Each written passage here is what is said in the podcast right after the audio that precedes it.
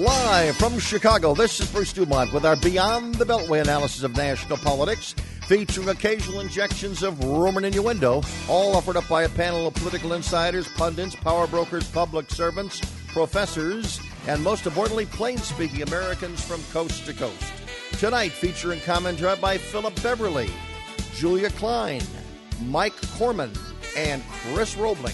Our program tonight coming to you from our own base at the Museum of Broadcast Communications in Chicago, where our toll-free lines are open at 1-800-723-8289. That's 1-800-723-8289. Happy Father's Day to everybody out there. If you want to send me an email, it's brucedumont@museum.tv. If you want to tweet a comment, it's @Dumo. And, of course, you can join us on the World Wide Web at beyondthebeltway.com, both the audio and video portion of this program. And again, starting a few weeks ago, live every Sunday night at our Facebook page, the Beyond the Beltway Facebook page, where, again, you can watch the show and also participate by sending your comments in. So we've got lots, again, as I've said many, many times, since Donald Trump walked onto the political stage, we never have a problem finding what we're going to talk about. It's trying to bring it down to 2 hours, so we've got lots to talk about. I want to begin by talking about something that obviously had a lot of buildup, and that was the on-again, off-again summit between the president and North Korea, their North Korean leader, Kim Jong-un. Chris Roebling, tell us in a few words, if you will, what was the most significant thing about that to you? Well, I think the most significant thing is that it took place, that Kim Jong-un showed up and appeared to be interested in the process. And we know that the Trump team is one that understands the Korean policy of cheat and repeat. So I think they're not going to be snookered. And that could lead to some measure of peace on the peninsula that we haven't seen in 70 years. Philip Beverly, you're one of our card-carrying Democrats this week. Your response to the summit? All sizzle, no steak. You meet this long, and where's the details? You got to have something. Don't say, oh, I like the guy, and there's great beachfront property, and that's ridiculous. This is a brutal dictatorial regime that is probably the top 2 or 3 violators of human rights on the planet. Should we have met with them? Well, I don't know. I guess I'm still struck by the hypocrisy of my friends at Fox News who, when Barack Obama was asked, would he meet with them, and he said yes, there was this hysteria on their part. And now there's this, oh, he deserves the Nobel Peace Prize now for meeting with the dictator. I'm just confused by it all. Mike Corman joins us, making his first appearance. Nice to have you with us. You are a Master Chief Sergeant in the U.S. Navy. Again, you're wearing many medals on your chest. For those who are listening in radio land, you're well decorated with your Navy career. What was your, as a military man, what was your reaction to what you saw and how the president conducted himself? Well, we've had many, many years of occupation. You could call it American soldiers, sailors, airmen, Marines serving in Korea. So we have a long history there of service. I think it can't hurt.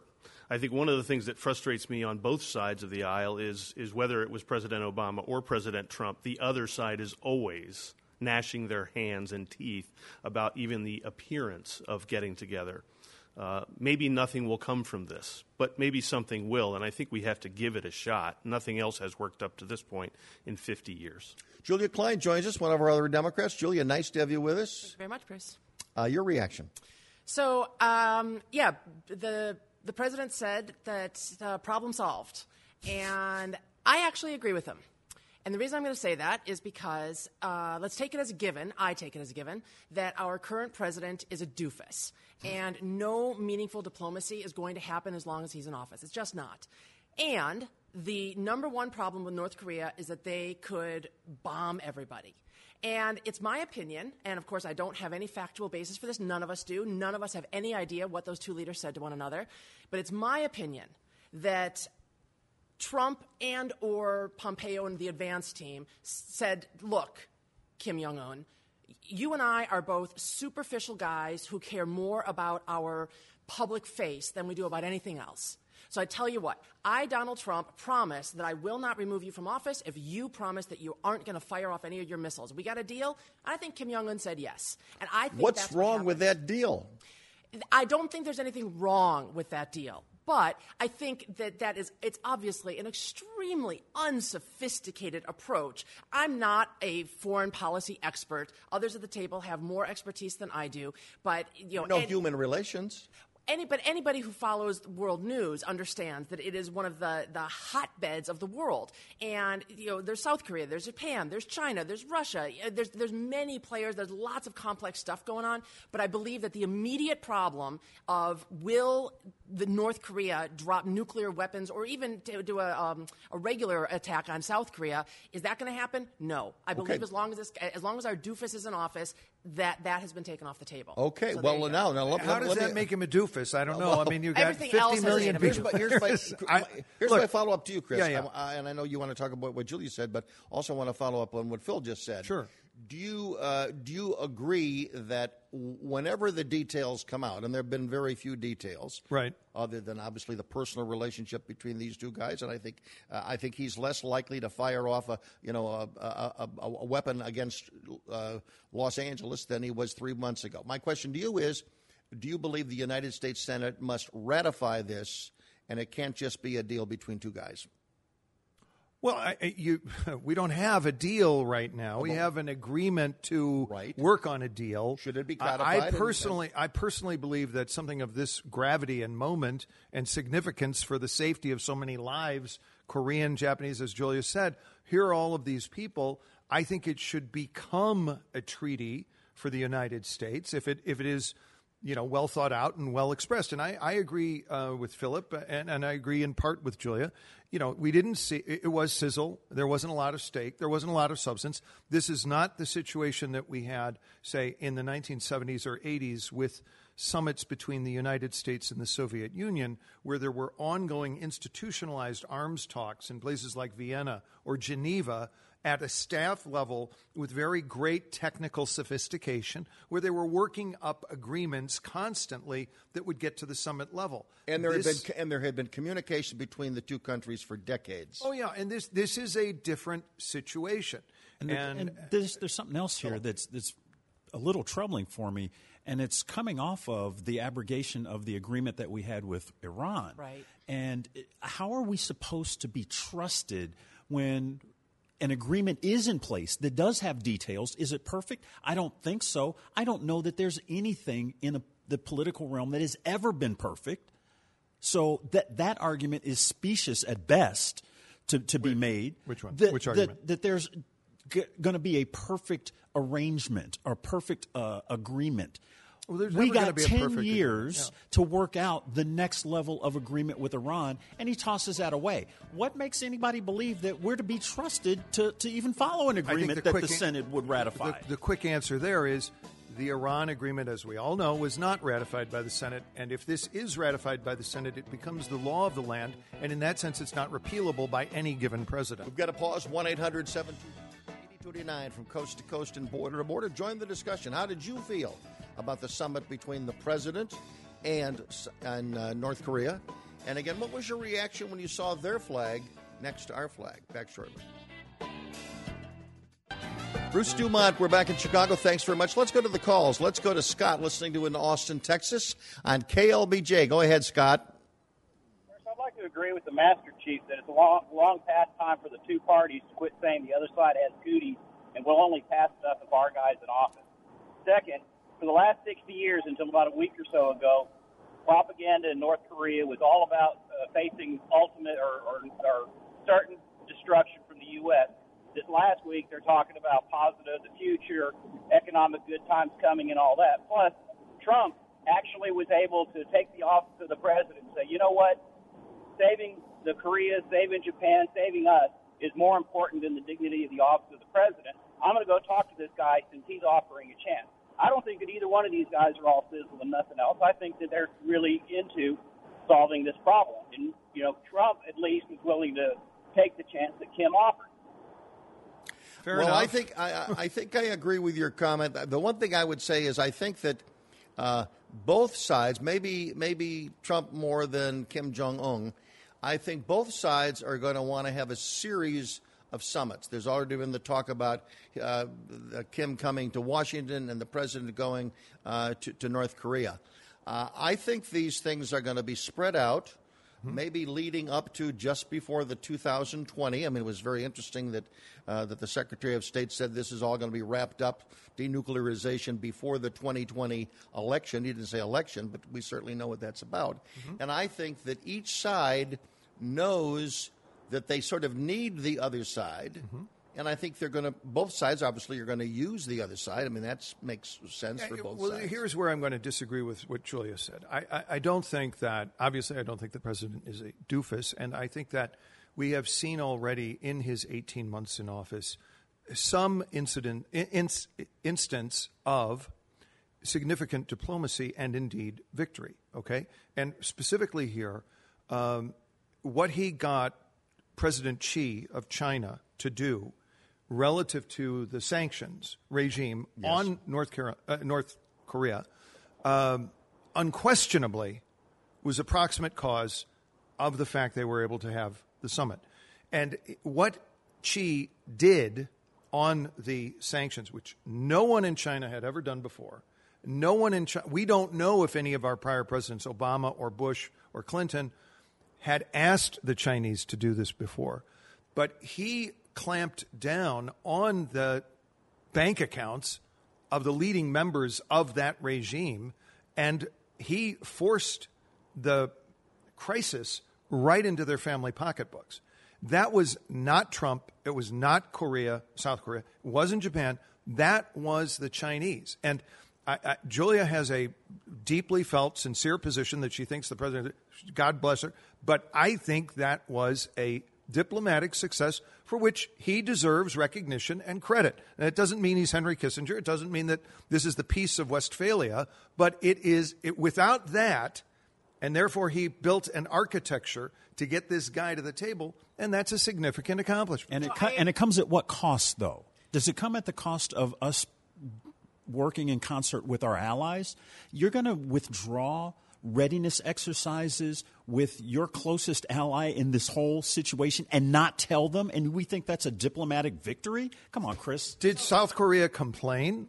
Yeah, they did, actually. They sort of went, they said what the heck? We weren't informed, but South Korea is not out there dumping on the agreement. So before that happened after. Let me respond to Chris's criticism, what I said. I agree with you that the sanctions put on North Korea by China were the primary driver of what happened. But if you think that China did what he did because of anything Donald Trump said, come on. Donald Trump had no impact on Xi's actions, unless, with the possible exception of his crazy rhetoric on Twitter.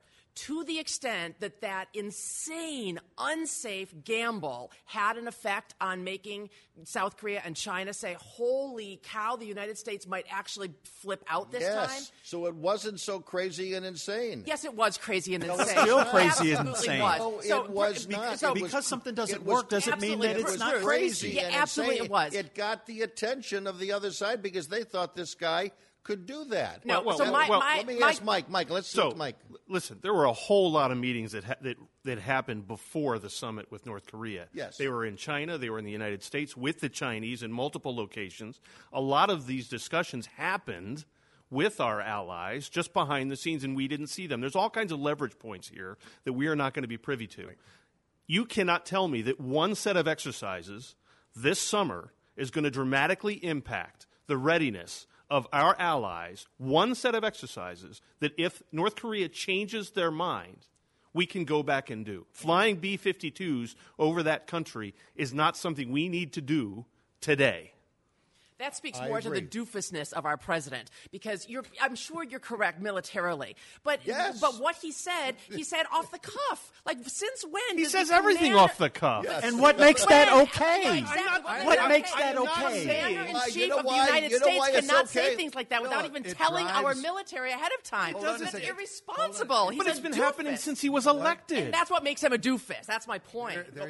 Here's the point. The fact that he says something off the cuff, or from dementia, and then frequently follows up on it, frankly, that's the reason why a lot of people who voted for Donald Trump, and some people maybe that didn't, still like the idea. He's not looking at the State Department textbook and says, okay, we're going to send the Deputy Assistant Attorney General or Secret Secretary of State over, and they're going to meet and they're going to talk and they're going to have lunch and they're going to, for 15 years, and then they're going to continue to build weapons. He's not doing that. I'm not going to by the way, no one, it's amazing to me that Democrats and people in the media still don't get it. On a daily basis, they're shocked. They're shocked at Donald Trump. But Philip, look, I'm not shocked. From the standpoint, I'm just disappointed that this is how this is going. The time for that was November 2016. Philip, I want to tell you, it drives me to distraction. I share your concern.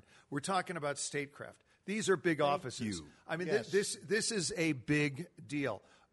The Canadian G7 summit, okay, or throwing out a thing about Russia should be back in the G7. This kind of thing drives people with sensibilities like mine, and maybe you share some, to distraction.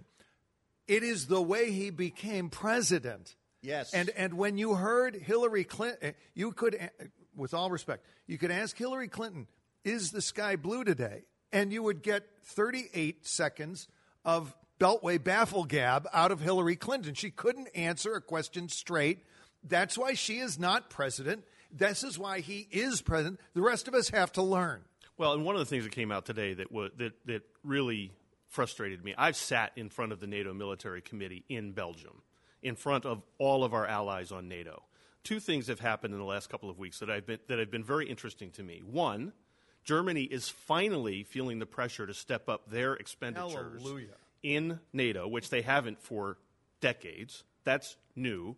And two, when our allies or the media say that Donald Trump is weakening our alliances, how strong could they be if any one leader can weaken them? Because I guarantee you there have been weak leaders around the NATO table for decades, and our alliance is still strong. Molds have been tossed out. Rule books, as Bruce was saying, have been tossed out the window. He's kicking people in the rear end.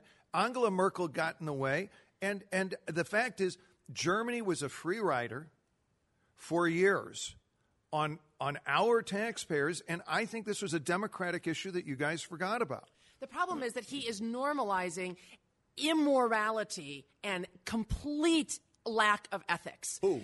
Donald Trump. Oh, I wasn't sure. Because he is your point about the strength of the allies, and I personally feel as though we should slash the United States military budget in half. So to the extent that NATO, other people are picking up more of their own military expenses, I'm all in favor of that. However, it does not mean that we can do that while normalizing the tendencies of authoritarian leadership around the world and kicking in the teeth democratic, free, equal leadership around the world, which is what he's doing. He's insulting all of our ethical allies. Let me ask you this question, because I want to come back to the Korean issue in a moment. But when the president went to the G8, okay. G7. He leaves. He's on a plane. Trudeau then calls a press conference, and the president said he was offended by what Trudeau said after he left, because he did not say those things while he was there. No, Trudeau did say them. Donald Trump didn't hear them because he was asleep during the meetings. That's what happened. How do you know he was asleep during the meetings? Because people who were there said so. I've read the reporting. Numerous people have reported that Donald Trump was nodding off during the meetings. And Justin Trudeau said exactly the same thing during the summit that he said in that press conference. I believe Donald Trump when he says he didn't hear it, but that's because Donald Trump is a doofus. Do you believe that when the president talks about tariffs, and tries to protect American workers, is that gaining him votes or losing him votes in the United States? Yeah. You know, that's what I want to know. Is he, when he says that, when he stands by his position, and he's got all of the allies saying that the president is a doofus, in your words. Yes. Okay, so that's playing very well in Ottawa and Berlin and every place in the world, in Paris. But he doesn't do that, Bruce. In Youngstown, Ohio? He doesn't do that. If he's saying, oh, I got to do this thing for ZTE and save Chinese jobs, he's talking out of both sides of his mouth. So at the risk of No. Hold on a second. The ZTE job deal is yet another element of this whole Trump thing, which people, you know, look, I studied European diplomatic history. I took all the tests, wrote all the essays. All of that stuff's gone out the window. He got a phone call from Xi, and Xi said, I did you a solid on this Korea thing. I need, and that is how it was disclosed. So let me, in 10 seconds, let me tell you the answer. We don't have 10 seconds. We're going to have to wait. 1-800-723-8029. You'll hear Julia's 10 seconds, and we'll hear from Jorge from El Paso, Texas, as well.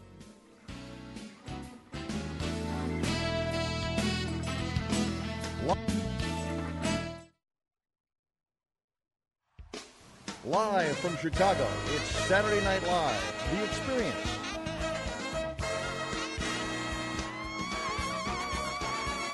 Tuesday through Sundays, and open late on Wednesday nights at the Museum of Broadcast Communications.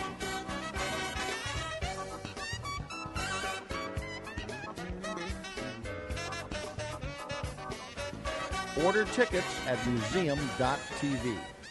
Bruce Dumont back in Chicago. Let's introduce our guests or have them introduce themselves, and we'll begin with Chris Roebling. Go ahead, Chris. Bruce, the first time you and I did this program together, I remember I had just picked up the Heath kit and it was a crystal set. Yes. I think you brought the crystal. I brought the Heath kit. We assembled it, and then we did that. Right. Not that we're old. Well over 35 years ago.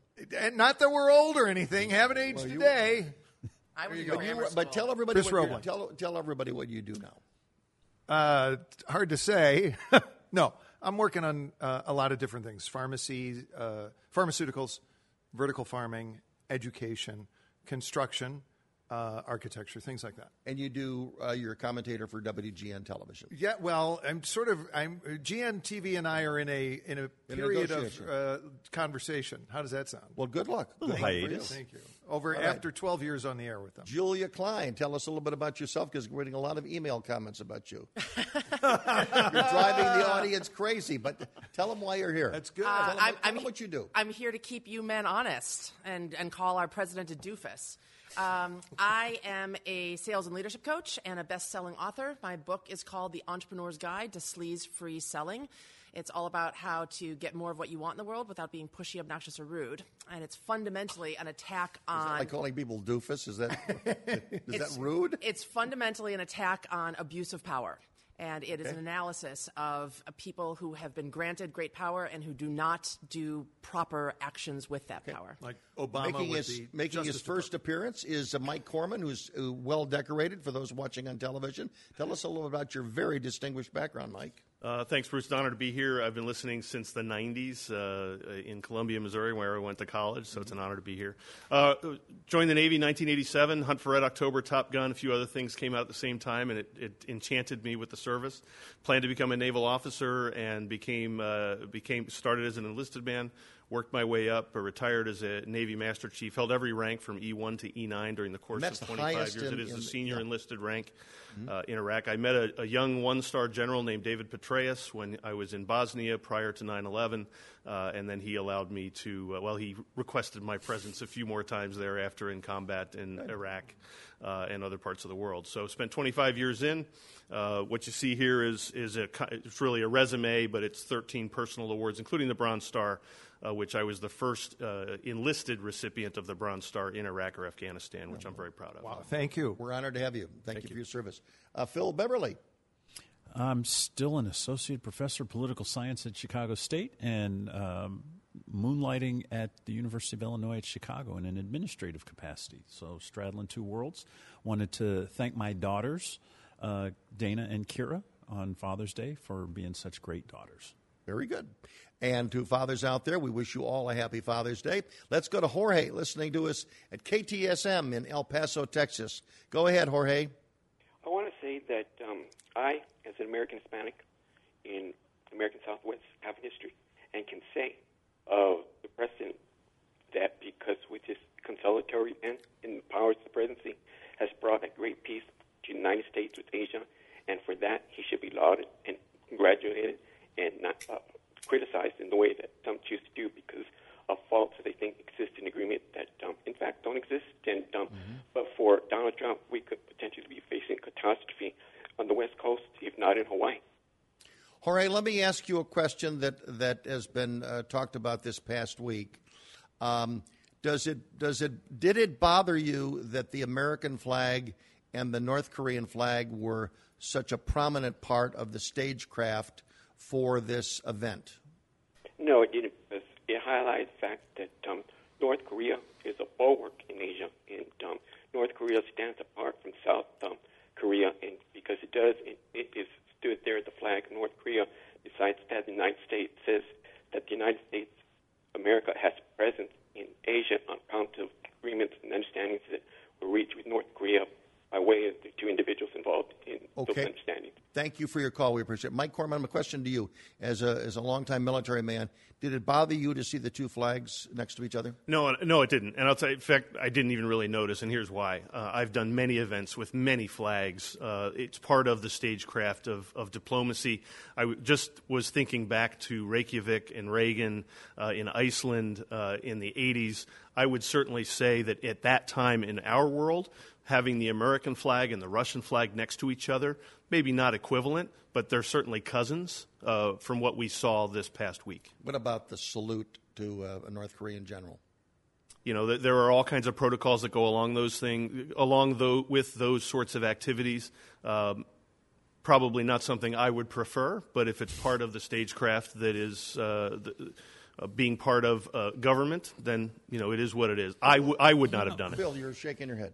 For a guy who's been on TV, for a guy who is so ratings-driven, so media-savvy and all this, he really has bad optics at times.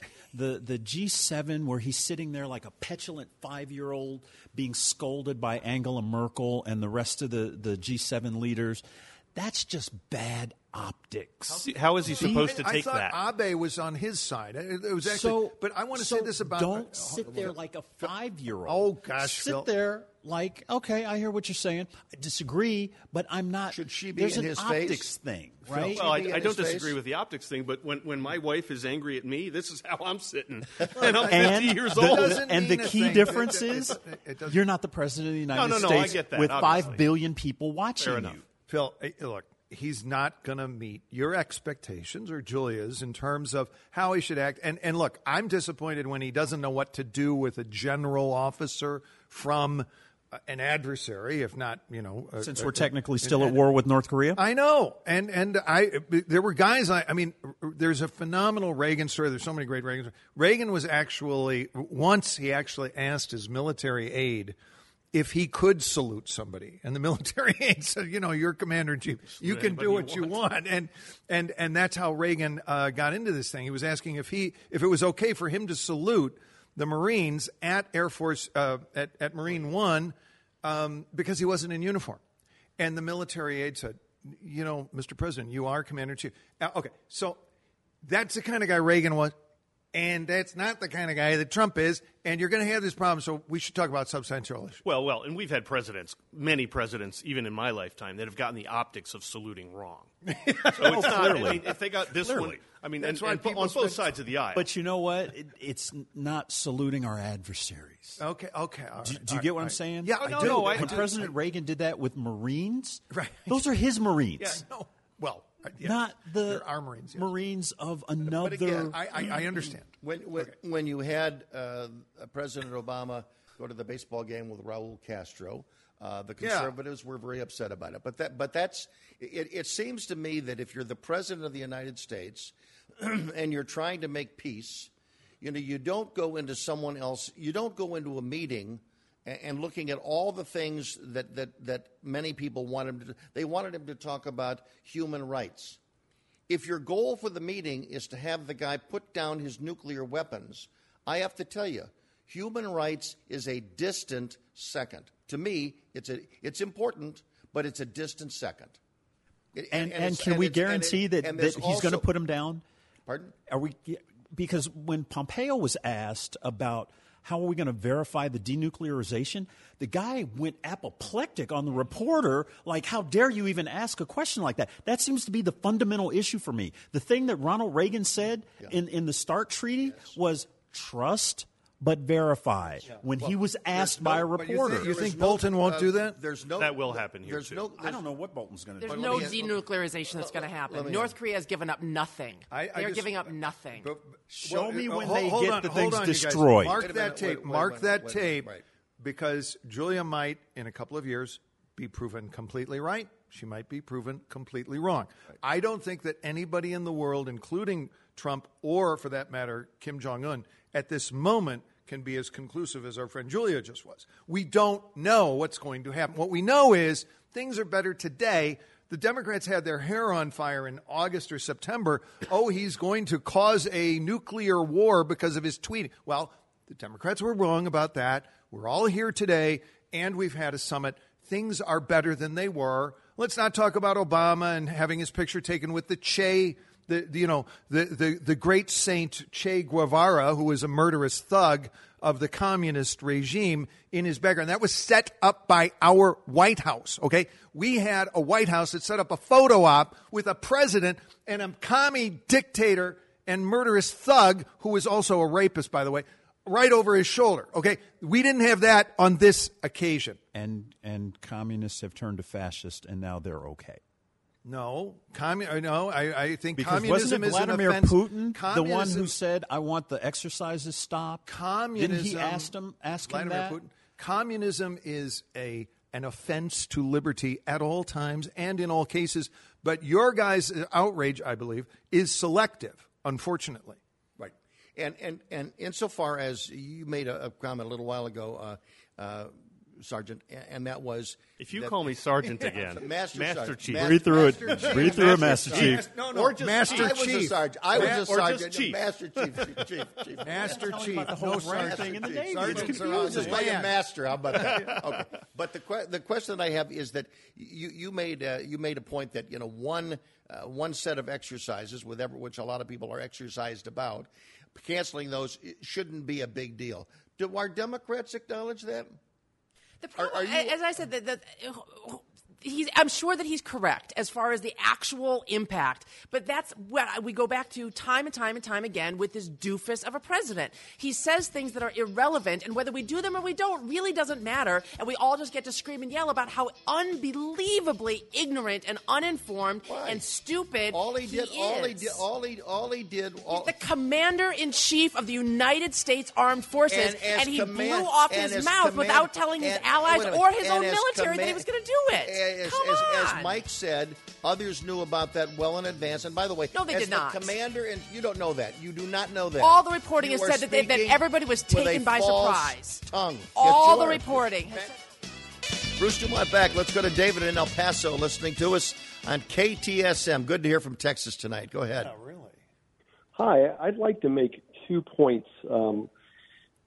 You have one member of your panel there that.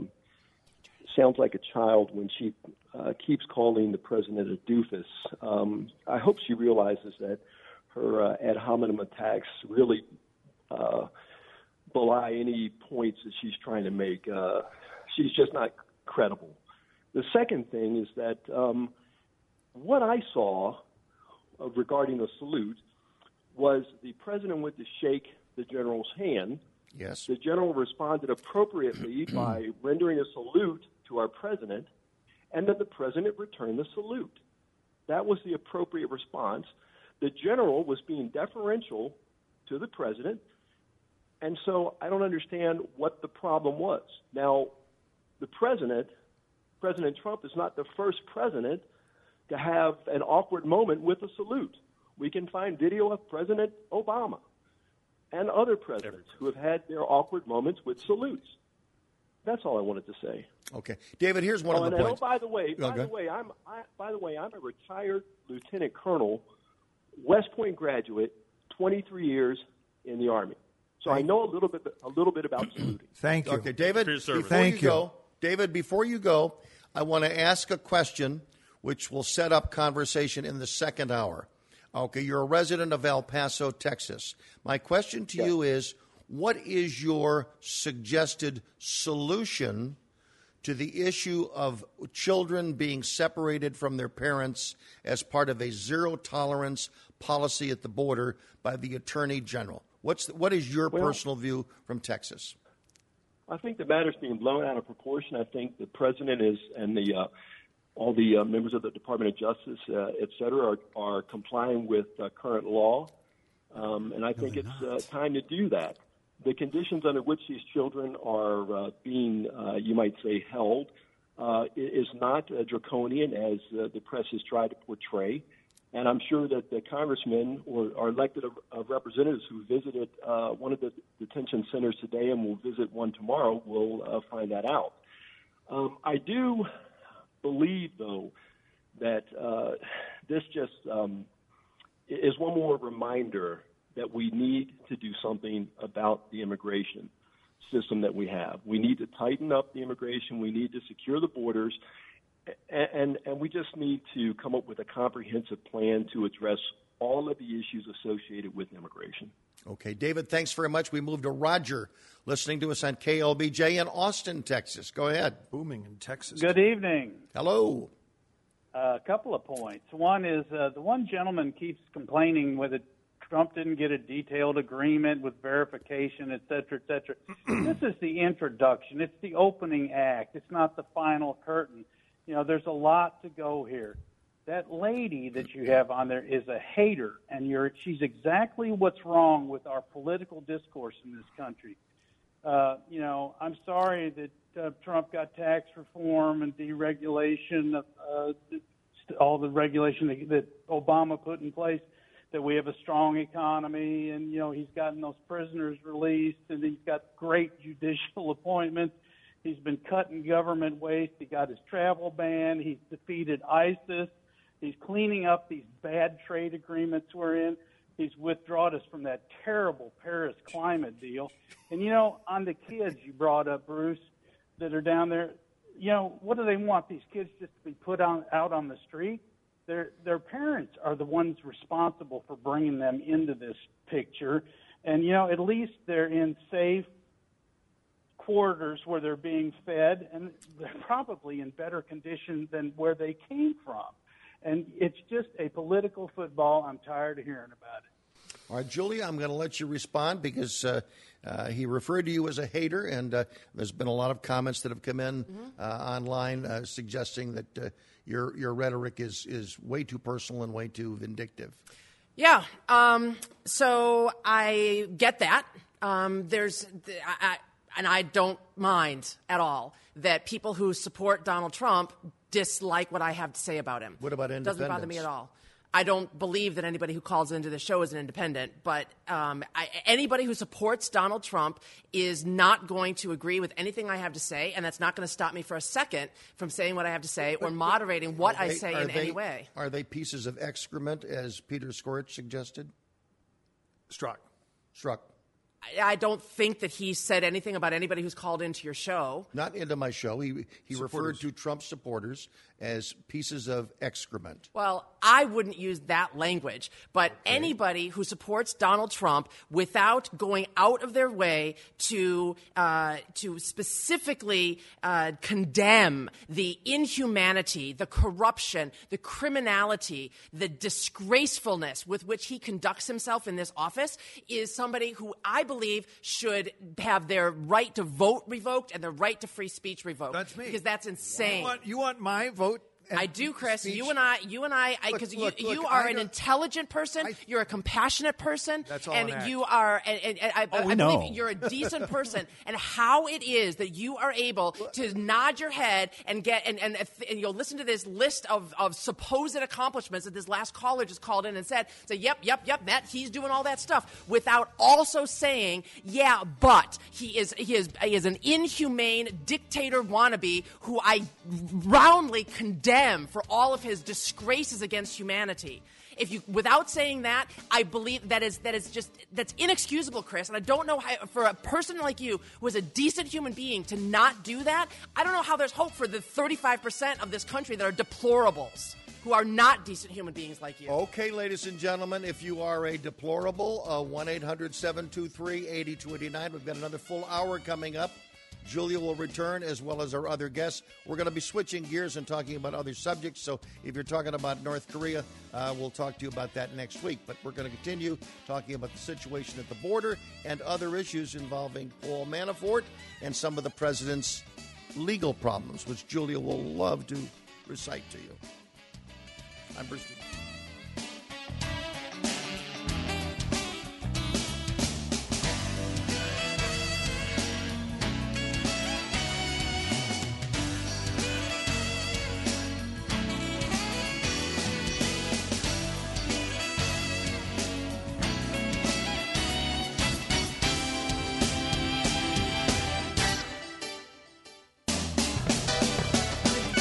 Back in Chicago. Thanks very much for joining us. I want to begin this segment with a email that I got from Martin out in Monterey, California, and it sort of sets up our discussion, which is U.S.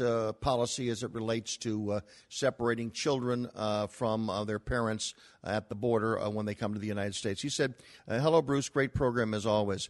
I thought the international standard is that refugees should get asylum in the first free country they get to, in the case of refugees from Central America. That is Mexico. Why would not we demand that Mexico, a rich and free country, do that?" Mike, I would imagine. Well, I want to get Mike's reaction to that. So a couple things. I do think that there are standards that most of our nations have signed up for, and they should honor those standards, and those standards should be enforced through the international community and treaties that are out there. I would say not just here, but also in Europe. Most countries are not honoring those treaties, especially the asylum treaty for the first free country. Think Greece, think Macedonia, think Bosnia, all places I've been and lived. And I would say that Mexico is clearly not a rich country, and I would imagine that this person hasn't really visited much in Mexico to see that they don't have, I believe, the infrastructure to support an influx of asylum seekers like that. That's absurd. That is absurd. Really? Yeah. And we would think that they would be safer in Mexico if they're fleeing 18th Street or MS-13 in Mexico when the drug cartels in Mexico are as violent as – come on. We need to have a comprehensive – immigration policy. We need to have a border policy, and we have tried it a bunch of different ways, and it hasn't worked. And this president, again, is going to go outside expectations. I think that's actually contrary to what Julia has said. I think that shows how much he cares about this country and how much he cares about our citizens and how much he cares about citizenship in our country. Now, should we fulfill our obligations with international norms and standards? Absolutely. But what we are seeing on the border today with respect to children should, for every person and every serious person who is concerned about this issue, absolutely raise the issue of trafficking and absolutely raise the issue of the difference between catch and release and full process. Because under catch and release, what got the word that was sent throughout all of Mexico and all of Central America was, if you show up at the U.S. border with children, then you are going to be processed as a family and you are going to be ticketed out and given. Chris, that's right-wing propaganda. No, that is not accurate. Absolutely factually accurate. Not. And this is why the Border Patrol supported President Trump over Hillary Clinton. And this is why the members of the Border Patrol. They support Trump because they are a bunch of heartless racists. That's why they support Trump. Okay, so Julia Klein says they are heartless racists. Absolutely they are. Okay. These are people who have the Border Patrol people who Chris was just speaking to. You have been on this program for like an hour and 15 minutes. I will tell you. You and I are friends, okay? I am offended by your ad hominem attacks on my listeners, okay? Not just Trump supporters. I have a lot of people that are not Trump supporters. I think we got a couple of people at this table that didn't vote for Donald Trump, okay? But I am offended by the language that you're using to insult my listeners on this program. I apologize for that, Bruce. You are a smart woman. We can talk about a lot of issues, and you and I would agree. I think when we can talk about some issues, we would agree on the treatment of women and children, on the issue of dealing with solving the issue of illegal immigration. I think we would agree. I support a pathway to citizenship. And by the way, I congratulate the president on going much further than his base would like him to go. That is somewhat of a profile in courage. In what way? 1.8 million suggesting giving citizenship, a pathway to citizenship for 1.8 million people. He supported that. Okay, so that's more than that's well more beyond than the 700,000. I'm just back to the point. I want to go back to one point, and then we can go back to the discussion. We'll take calls. I want you to be more respectful of my listeners. You will be a far more effective supporter of your position if you treat people with a little more respect. Because a lot of people who voted for Donald Trump or are listening to this program, they're not listening to what you say because your viciousness is so apparent. I'm just suggesting, as a friend, I'd tone it down a bit. It's Trump derangement. And not that you're deranged. I don't think you're a deranged person. I think you're a very smart person. But Trump derangement causes people to categorize and say, if you don't think X, Y, and Z about Trump, then you should have your right to vote and free speech. That's not what I said, Chris. That is not what I said, and I want to clarify it because that is not what I said. What I said was that if you want to support Trump and you do not carefully segment out the things that he does that are inhumane and cruel, then I cannot have any support with you whatsoever. And if I said anything categorical about your listeners, Bruce, I am very sorry. I did not mean to do that. And I will say, however, anybody who supports Donald Trump without making careful distinctions about the things that he does that are cruel, I have to assume that they support his cruelty and its inhumanity. What specifically is the cruelty you're talking about? Ripping children away from their mothers while breastfeeding, which a Border Patrol person did, telling a parent that I am taking your children away now and you will never see them again, which Border Patrol people have done on several occasions. I think that's abhorrent. Let me just state that that's abhorrent. If it happened, numerous reports have said that it has happened many times. In our country, every single time we've used the term detention center for people that have not been convicted of a crime, it has come back to haunt us. It's not good. And yesterday I was in a street fair in Evanston, Illinois, talking with another family, and they said they're a Jewish family, and she said, parents were told their kids were being taken away so that they could have a shower. How do you think that resonates with the Jewish community? I am against splitting up the families, but I am for law enforcement officers getting home at night from their jobs, from their posts. I lost 16 people in Iraq. 16 people didn't go home from my command. As a Master Chief in the Navy, my biggest responsibility was making sure that people got home at night, home to their families. So I just want to state, the law enforcement officers, federal, state, local, they do amazing work and are to be applauded for that work. I believe many of them do. And there are enough of them, that do abhorrent things that, in my opinion, this is like Black Lives Matter. Oh, wait a second. What do you mean it's about Black Lives Matter? Just a minute. That's in your opinion, based on things you read from probably very slanted news sources. Like NPR? Yes. Yes. BBC? Oh, yes. Come on. The BBC that is slanted? As mainstream as you get. That I'm not talking about, I'm not taking, I'm not quoting Mother Jones here. If you don't appreciate the slant of BBC and NPR, then you see you're living in the liberal bubble. When we... Oh, so I should not... watch Fox News. I watch BBC. No. I watch BBC. I watch France 24. I watch. I listen to NPR. But I just the same way I listen to Fox, knowing Fox is slanted. I listen to those outlets, knowing they are slanted, and I know how to tell the difference. Thank you. Back shortly from Chicago. Dumont back. We got lots of callers, wall-to-wall callers. Let's go to Johnny, listening to us in El Paso, Texas, on KTSM. Go ahead, Johnny. Yes, your screener probably told you about my background. I'm retired military, too. I retired in 1983. I went in way back in 1963. Vietnam era. Anyway, I got out, and then a couple of years later, I went on and put the uniform on again and became a INS officer, and then we emerged to CBP. Okay. So I'm here in El Paso. I work about 6 miles from where I retired. I retired from CBP about 10 years ago. So when people came into the country when I was working, it was all about credible fear. That's what it was all about. When you came into our country, we asked them, do you have a fear of where you're coming from? Yes, and that was it. Today, I'm just in horror at what I see what's going on now. I can understand the lady's... her rage and her feelings and everything about what's going on. Sometimes I do that, too, although I try to look at things down the middle.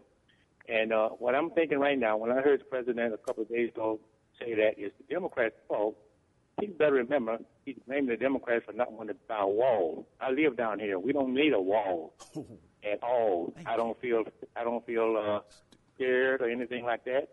I retired here after coming here in the military, and I retired after being in the CBP. When I go down there, when I get out and go out in my city, I don't feel scared. It bothers me one more time to hear him say it's the Democrats' fault because they don't want to put up money to buy a wall. That's my angle. I'd be happy to take any comments as much as you guys might have. Okay, Chris Roebling. Thank you, Mr. John, for all of your service, and appreciate all of that and your perspective. Donald Trump ran on that wall issue. It worked for him. And as we have seen, he is a very, very much more than usual promises made, promises kept kind of politician. So we're going to get more wall. And I understand that it's not going to be wall for all 1,800 miles of the border, but there's going to be a lot more wall than we have now. And frankly, at this point, seeing how little things have worked out under the prior operations, I'm not in a position to say that that's a bad idea. The voters endorsed it. I don't know that we are going to get a wall. I mean, back in January, we had a bipartisan agreement. And I will say Donald Trump said that he agreed to. Lindsey Graham, Dick Durbin, and a number of other congressmen and legislative elected officials walked into the room, had a meeting with Donald Trump, and it was a big deal. We gave him a whole lot of money for his stupid, stupid wall. $25 million. And as well as there was an arrangement for DACA. There were agreements on immigration. It was all signed, sealed, and delivered with a handshake. He walked out of the room, and John Kelly, Tom Cotton, and Stephen Miller got their hands on him, and he flip-flopped 2 days later and came back calling people. The president called them whole countries. Why are we doing with whole countries? Watch your language. Yeah, I said I'm only quoting the president. Cut that. Well, only quoting the president. Still doesn't make it unreal. So there's no reason to believe that we're going to get it. We're going to get that. That was the best bipartisan deal we were going to get. Go back, Johnny. Go back to you. Okay, he said that. I recall during the when he was running for president, and I remember I listened very close. Now I'm retired. Now I really see and listen. He said Mexico was going to pay for the wall, which I knew they weren't. Right. How can we go from Mexico paying for the wall to us as taxpayers paying for the wall? I don't get it. Okay. Well, there's two issues. Donald Trump, I believe he knows that with all the promises that he made, the one he absolutely has to keep for his base is he has to build a wall, something defined as a wall, whether it's the whole wall. There's got to be something that looks like a wall and walks like a wall. That's going to happen. Now, again, every Democrat rightfully will be able to say, you said that Mexico was going to pay for it.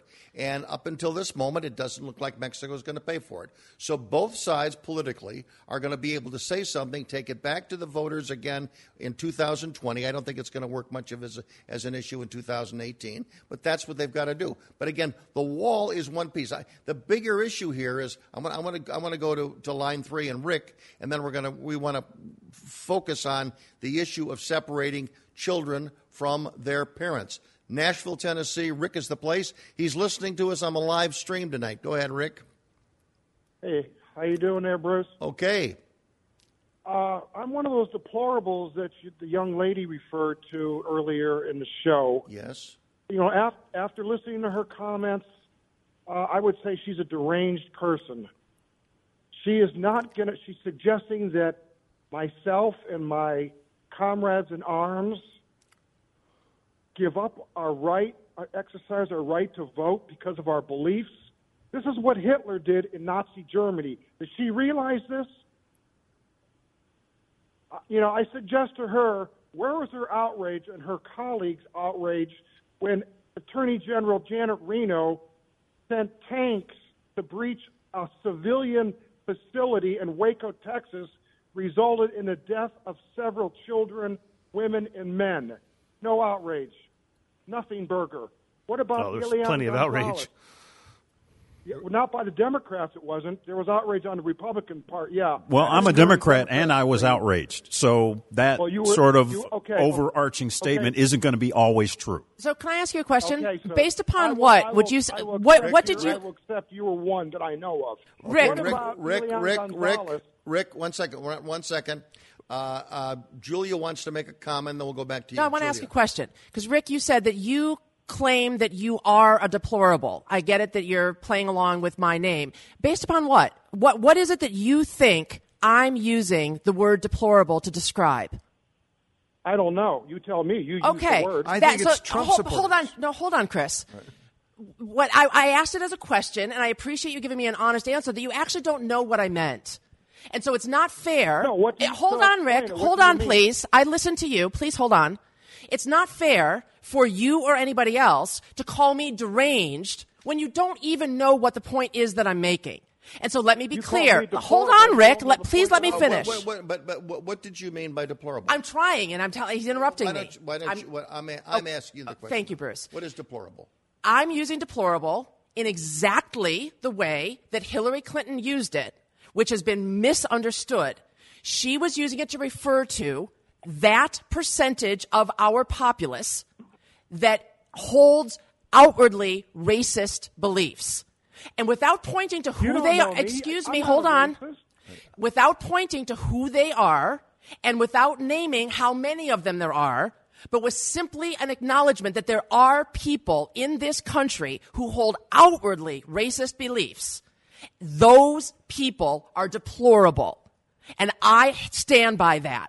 And I'm not calling anybody racist. I'm not saying how many of them there are. What I'm saying is that that whoever they are in this country with outwardly racist beliefs, those are the people that I am calling deplorable. Let's go back to you, Rick. You wanted to make a comment about Elian Gonzalez as well? Yes, I was.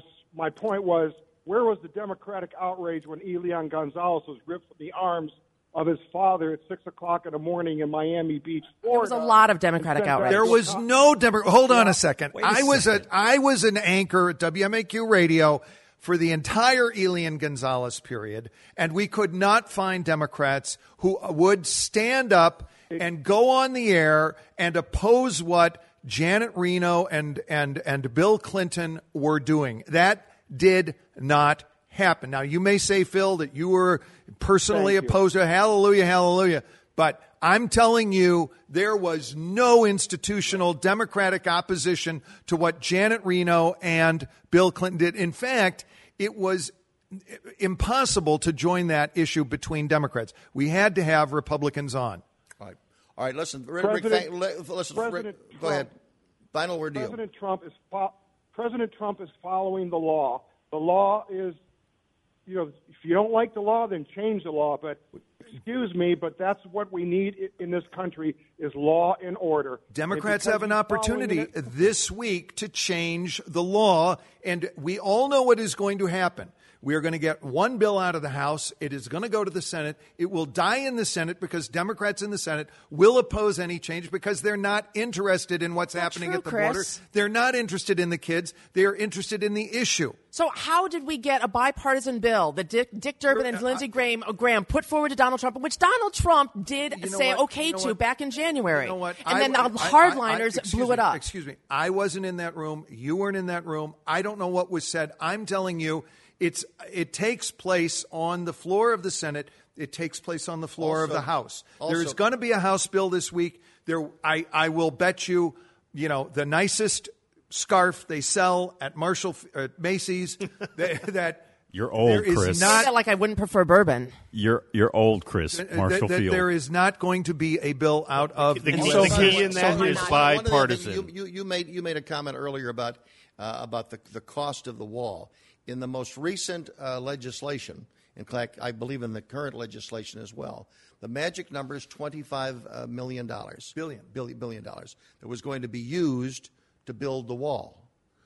The previous legislation, which did not make it all the way through, this is a bipartisan Democrats as well, they were going to give $42 million. Right. This was the legislation that Louis Gutierrez supported. So going from 42 million to 25 billion as far as the wall is concerned is a significant amount of money, but it's less than what the Democrats wanted. And here's I guess a broader question I would have, and this gets back, and then we're going to take some more calls. In fact, you know what? I'll ask the question now. If you're arrested, if you went out tonight and were arrested, Phil, you would be taken away, and your children would not go with you. Right. You would be separated from your children. If you were enforcing a law and you break a law, the thing that happens is you were separated from your life, you're separated from your children. So the question is, if that's the way we treat lawbreakers now and for hundreds of years, why should there be a special consideration for someone that is sneaking into the country, breaking our laws? Why should their children automatically be able to come with them, go through the system with them? That's the question I ask. Everyone will get a chance to respond to it. When we come back. Everybody out there in Radio Land will as well. I'm Bruce Dumont. Live from Chicago, it's Saturday Night Live, The Experience.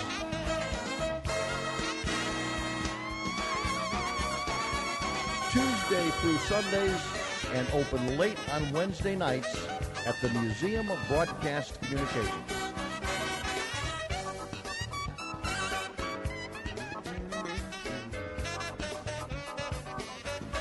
Order tickets at museum.tv. Bruce Dumont back in Chicago. Thank you very much for joining us. And before we continue with the discussion, I have a very serious announcement to make for those listening in the Chicagoland area. Elizabeth Brackett, who is a longtime correspondent for Chicago Tonight on WTTW, has died. The announcement was made just a few hours ago. She was in a very serious bicycle accident just a few days ago, and she went into a coma. And the word has just flashed that Elizabeth Brackett is now dead. I had the pleasure of working with Elizabeth Brackett for many years. She was a colleague of mine on the Chicago Tonight show, and when I left the station, she sort of moved up and became one of their high-visibility political reporters. She had a lot of activity. If you listen around the country, you may remember that name or that voice from public television. She was a frequent guest on the McNeil Loose Hour. So, again, I know, Chris, you know her because you've been a guest on that show for many, many years. But, again, it's shaken the Chicago journalism community. Again, she was quite a remarkable woman. A winner of many awards, a great reporter, also a triathlete, someone that literally was, she was Facebooking, a Facebook friend, and you always saw her in a very active way. But again, she had a serious bicycle accident recently, and again, she has now passed away. So our condolences to her family, and on behalf of everyone that knew her in the Chicagoland area, we will miss her greatly. She was quite a remarkable human being. Thank you. Now back. I dare say she was a fan of yours and this program. She wasn't. She was also a fan of the museums. She was a good political. She wrote a very good biography on Rod Blagojevich as well. She wrote the first book on Rod Blagojevich. We're going to go back to calls now. Let's go to Alan, listening to us on our flagship station, WCGO. And go ahead, Alan. Are you there? Oh. Alan, are you there?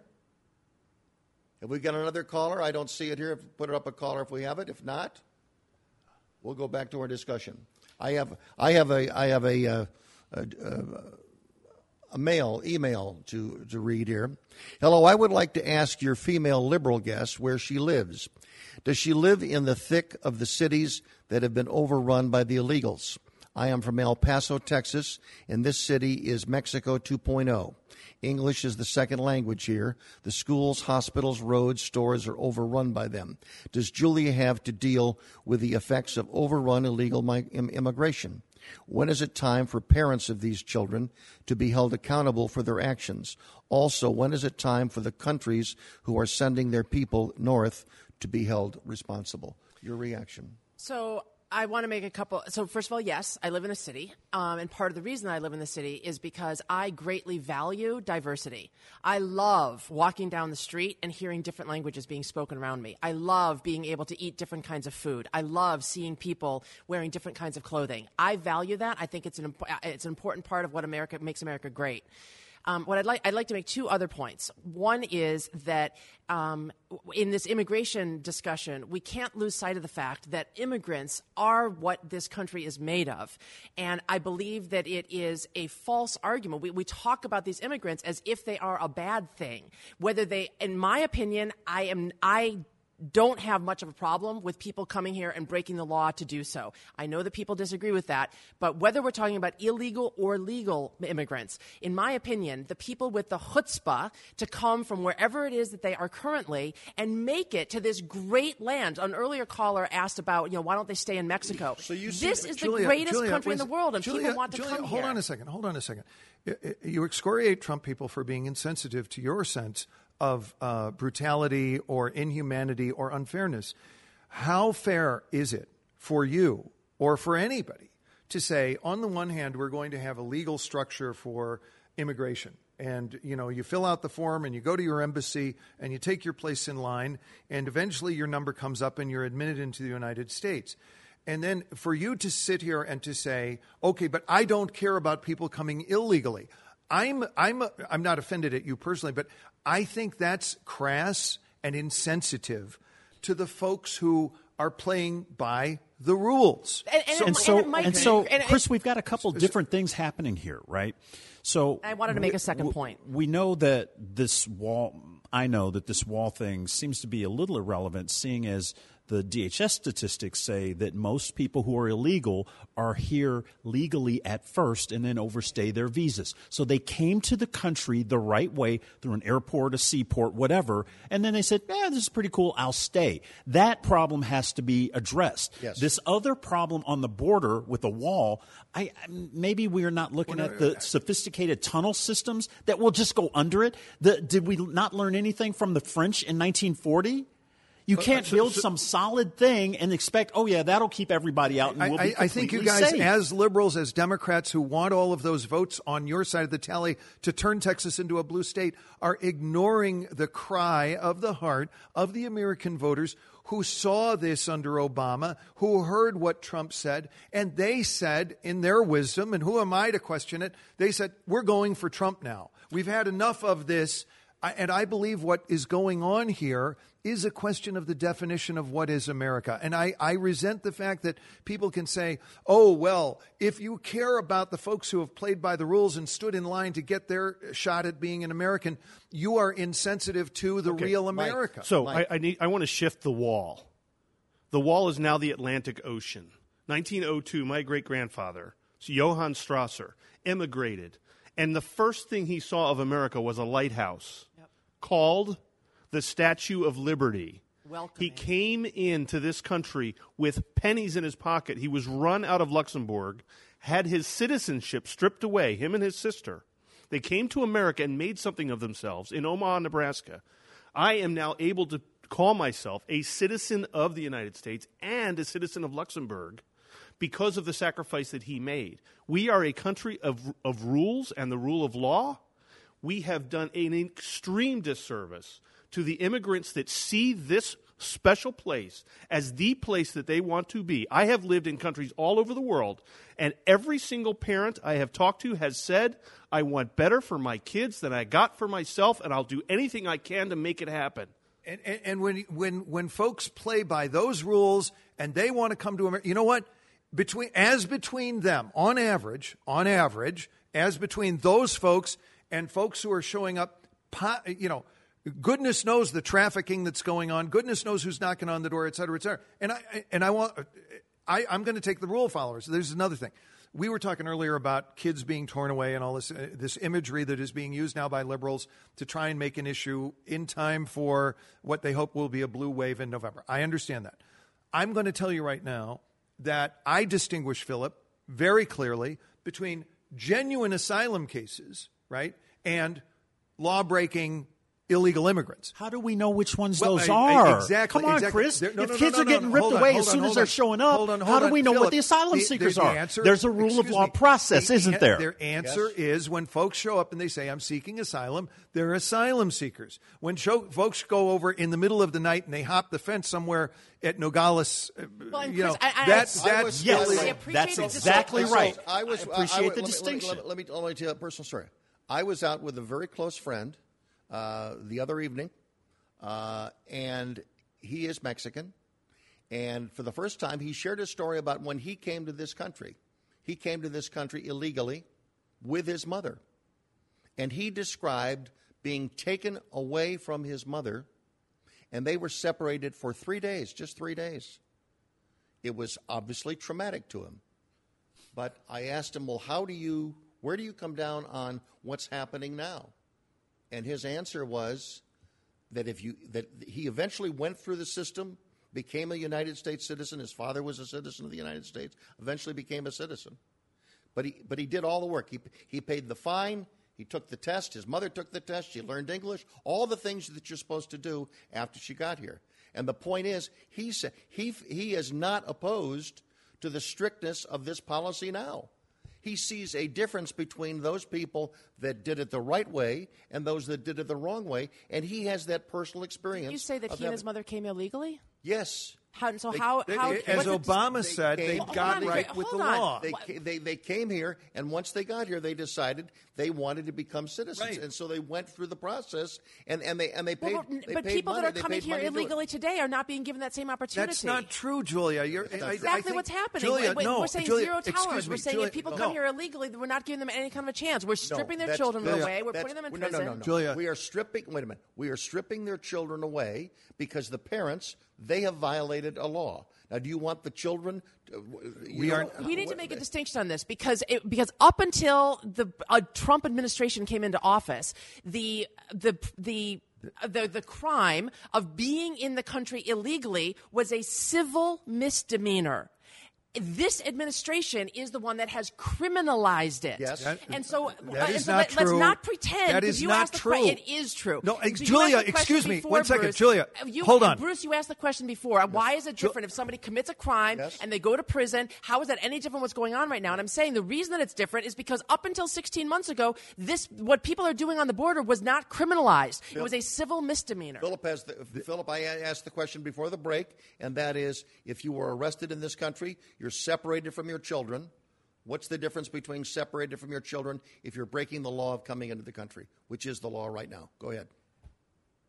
So there's going to be some sort of separation if that's the policy, but there's also going to be a presumption that I'm innocent. Correct. Yes. Of a crime until a process has happened that the burden of proof is on the state to prove that I did it, right?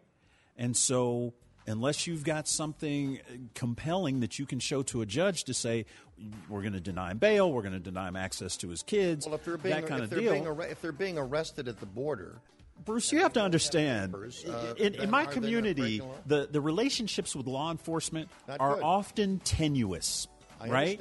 Because I had a grad school colleague who believed that arrests were indicators of crime. I said, you don't live in my neighborhood. Arrests are indicators of living while black in America.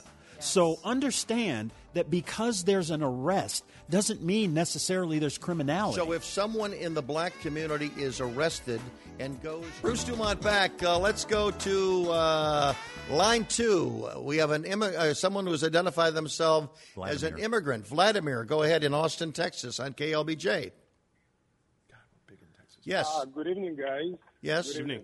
Hey, my name is Vladimir. I'm from Soviet Union, and like Julia said, that was one of those whole countries that I came in from, and I want to tell you that it's really sad that basically United States, the greatest country in the world, and I'm proud U.S. citizen, is being turned into or tried to be made like Soviet Union or like Mexico. Question, why is Mexico so many years, Canada is number one country in the world, United States number one country in the world, and Mexico for so many years cannot get their act together? You know, we used to have a joke during those times in Soviet Union. We said, man, who's going to fix all this stuff in the Soviet Union? Maybe we need to declare war to United States and surrender a week later. So they can come and take what they want and fix things, because nobody apparently in the Soviet Union couldn't fix. And Julia, wars work. I mean, look at the Israel.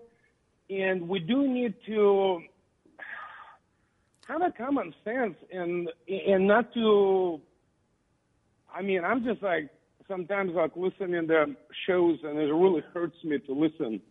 How bad U.S. and this, how bad U.S. and that. And I'm living an example of greatness of this country. Mm-hmm. But it's got to be rules. It's got to be the law. Yep. And if Mr. Obama did not take care, he could take care of everything. He could, like, open the border in the first 2 years of his presidency. He had it all. But you know what happens?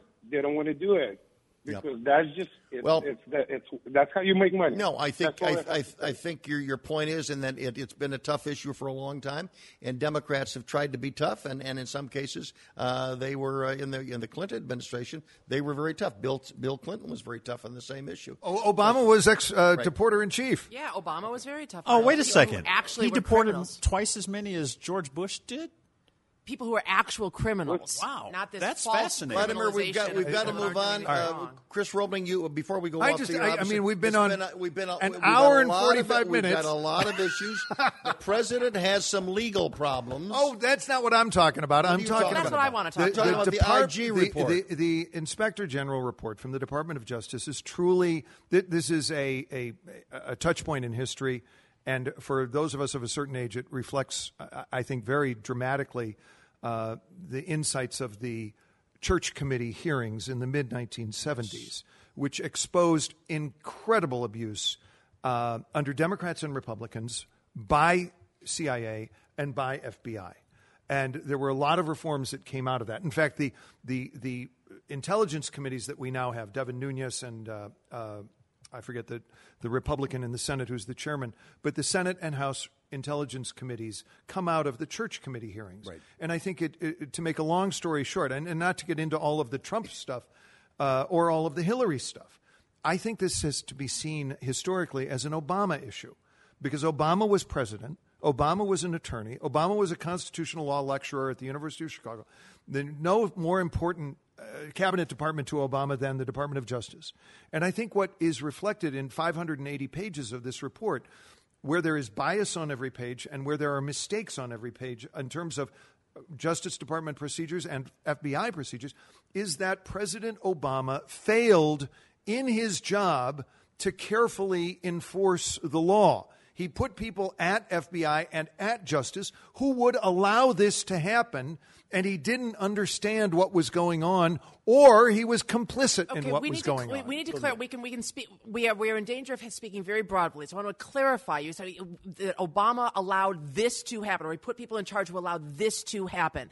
And as far as I understand from the IG report, there's two thises that were talked about. Number one was Comey. and how he dealt with the Hillary Clinton email investigation, part one and part two. Got his hand slapped. And then there was the second thing that was addressed in the IG report was Lisa Page and Peter Strzok, the two FBI agents who said very inappropriate things to one another over the text messages.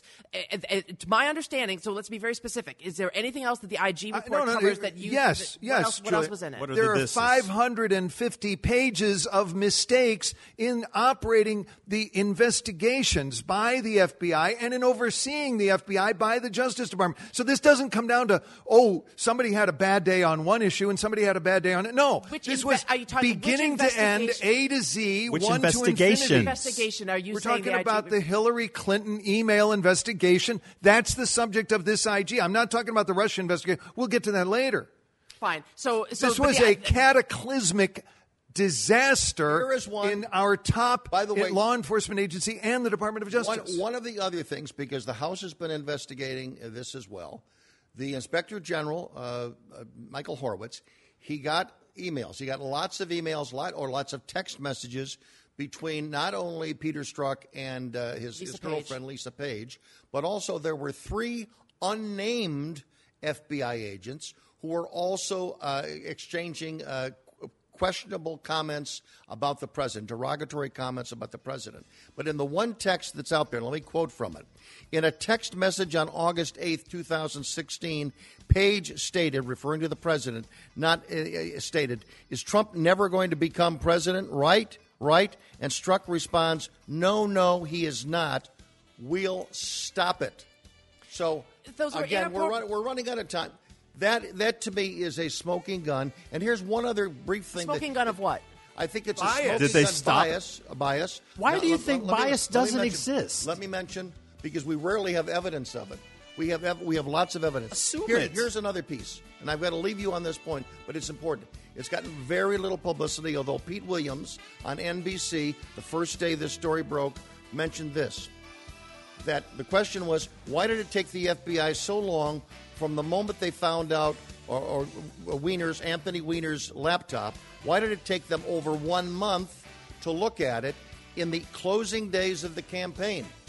And Pete Williams, the NBC legal reporter, said that Mueller had announced that he did not know that Anthony Weiner was married to Uma Abedin, the number one political advisor to Hillary Clinton. How does the head of the FBI know that basic fact, which everyone in the country knew because it was reported on mainstream media for months? Because he's in the tank for the Democrats.